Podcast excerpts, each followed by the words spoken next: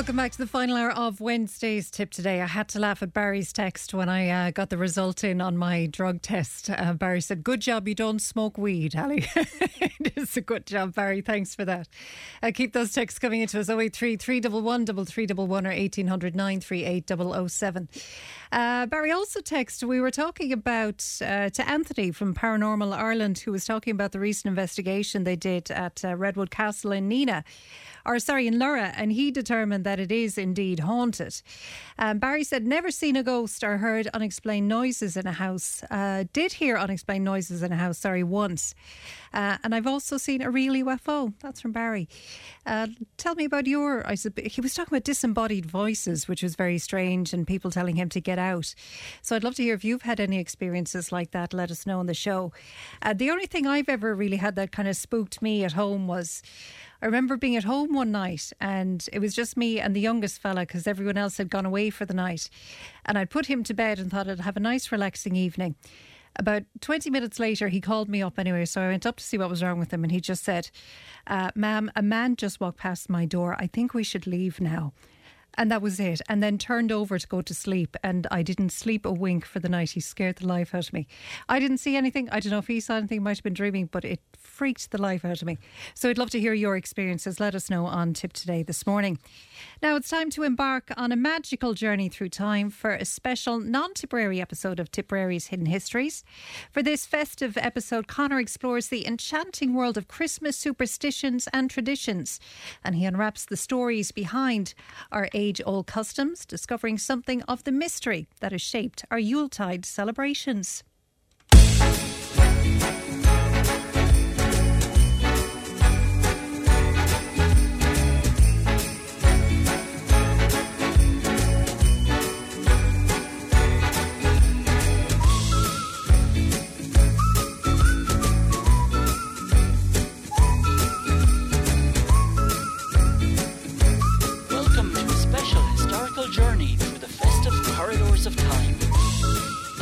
Whimsical adventure, we're delving into the enchanting realm of Christmas superstitions and traditions from days of yore. Now, I know what you're thinking. Superstitions during the most wonderful time of the year? Indeed, from Yuletide omens to curious customs, our ancestors certainly knew how to add a dash of mystery to their merriment. So grab a cup of hot chocolate, but not if you're driving, and let's embark on this magical sleigh ride through the ages. This mystical tour involves a tradition that might just make you look at some of your own festive customs in a whole new light. Many of those Christmas traditions you may already be familiar with. We don't tend to think of Christmas in terms of good or bad luck. However, if Christmas Day falls on a Wednesday, then you can expect a good year weather wise with a bumper harvest. I know you all leap under the nearest bit of mistletoe for a snog at Christmas, but did you know that holly should not be brought into the home until Christmas Eve? More spookily, you should open all the doors of your home when the clock strikes midnight on Christmas Eve. Open all the doors and let the evil spirits out. Don't take too long, however, as you might get a chill for Christmas. And by the way, I didn't add on that last bit myself. It is part of the tradition. Try to be the first to open the front door on Christmas morning.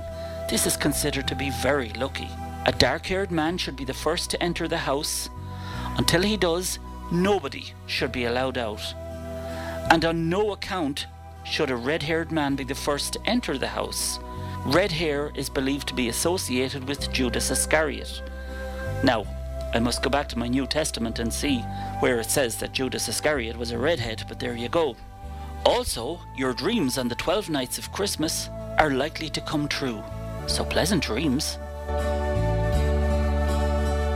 One of the most common themes of Christian tradition and superstition centres around animals. Among the oldest of animal traditions is an old popular belief that chickens know when Christmas is coming.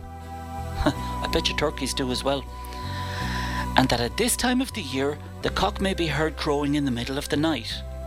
It is believed that he is crowing for Christmas, and that his purpose is to frighten off the evil spirits. In the southern states of North America, it's believed that the cock would crow at a certain time every night for three weeks leading up to Christmas. Animals have long been associated, of course, with the entire Christmas season, from beginning to end. It was believed that animals were empowered with the knowledge of the onset of Christmas and are given the power of expressing their adoration at midnight on Christmas Eve.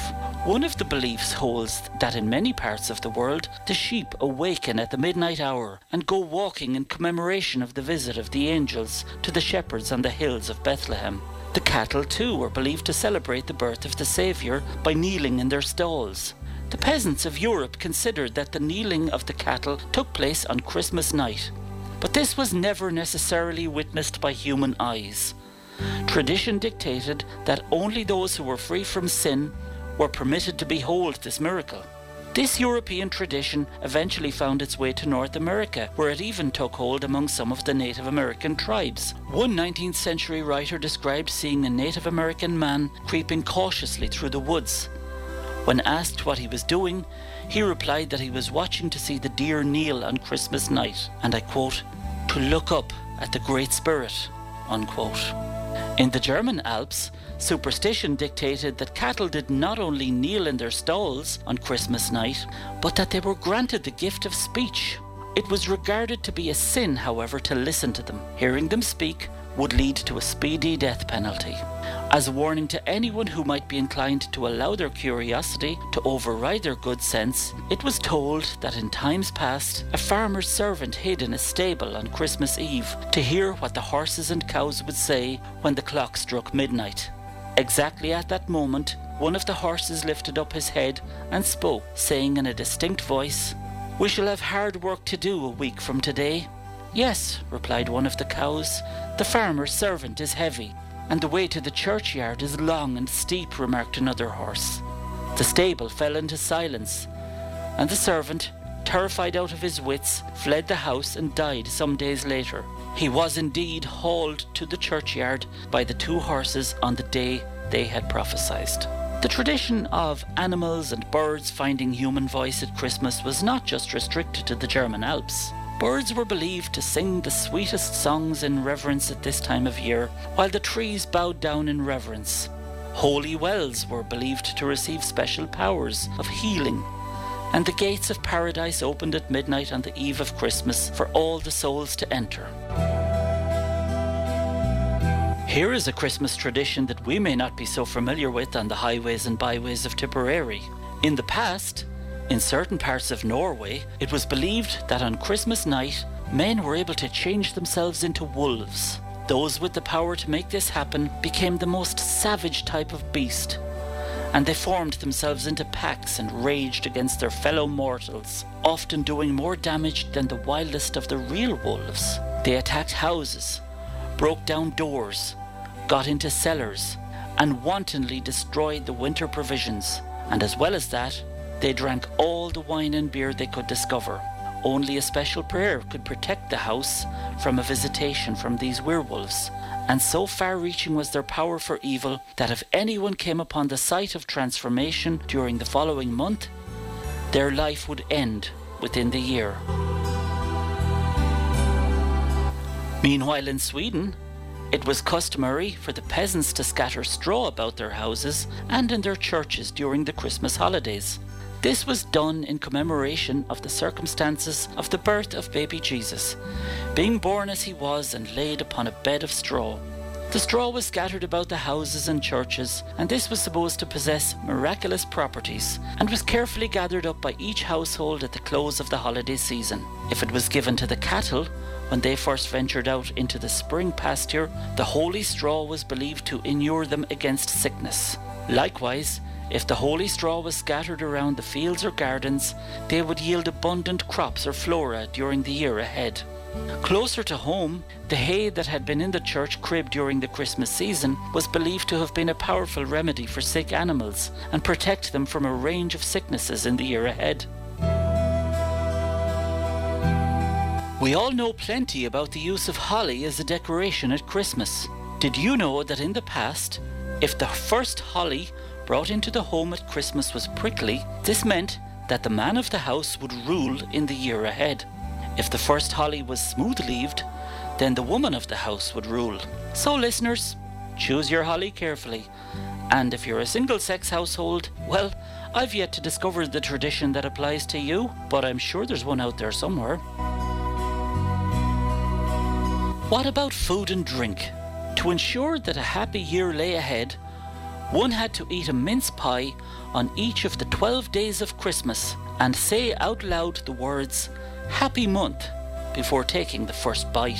Farmers and cottagers used to drink ale or cider from a large bowl made from apple wood in the orchards on Christmas Eve. This tradition harks back to prehistoric tree worship and was constructed to ensure a good harvest of apples the following autumn. By the way, why and when did we begin sending Christmas cards? The tradition of sending Christmas cards has its roots in Victorian England during the 19th century. The catalyst for this delightful practice can be traced back to Sir Henry Cole, a prominent British civil servant and educator. In 1843, Sir Henry found himself overwhelmed with the daunting task of individually responding to the numerous Christmas well wishers who had sent him letters. He was a bit of a 19th century Fran Curry. In a stroke of festive brilliance, Sir Henry collaborated with his friend John Callcott Horsley, a renowned illustrator, to create the very first Christmas card.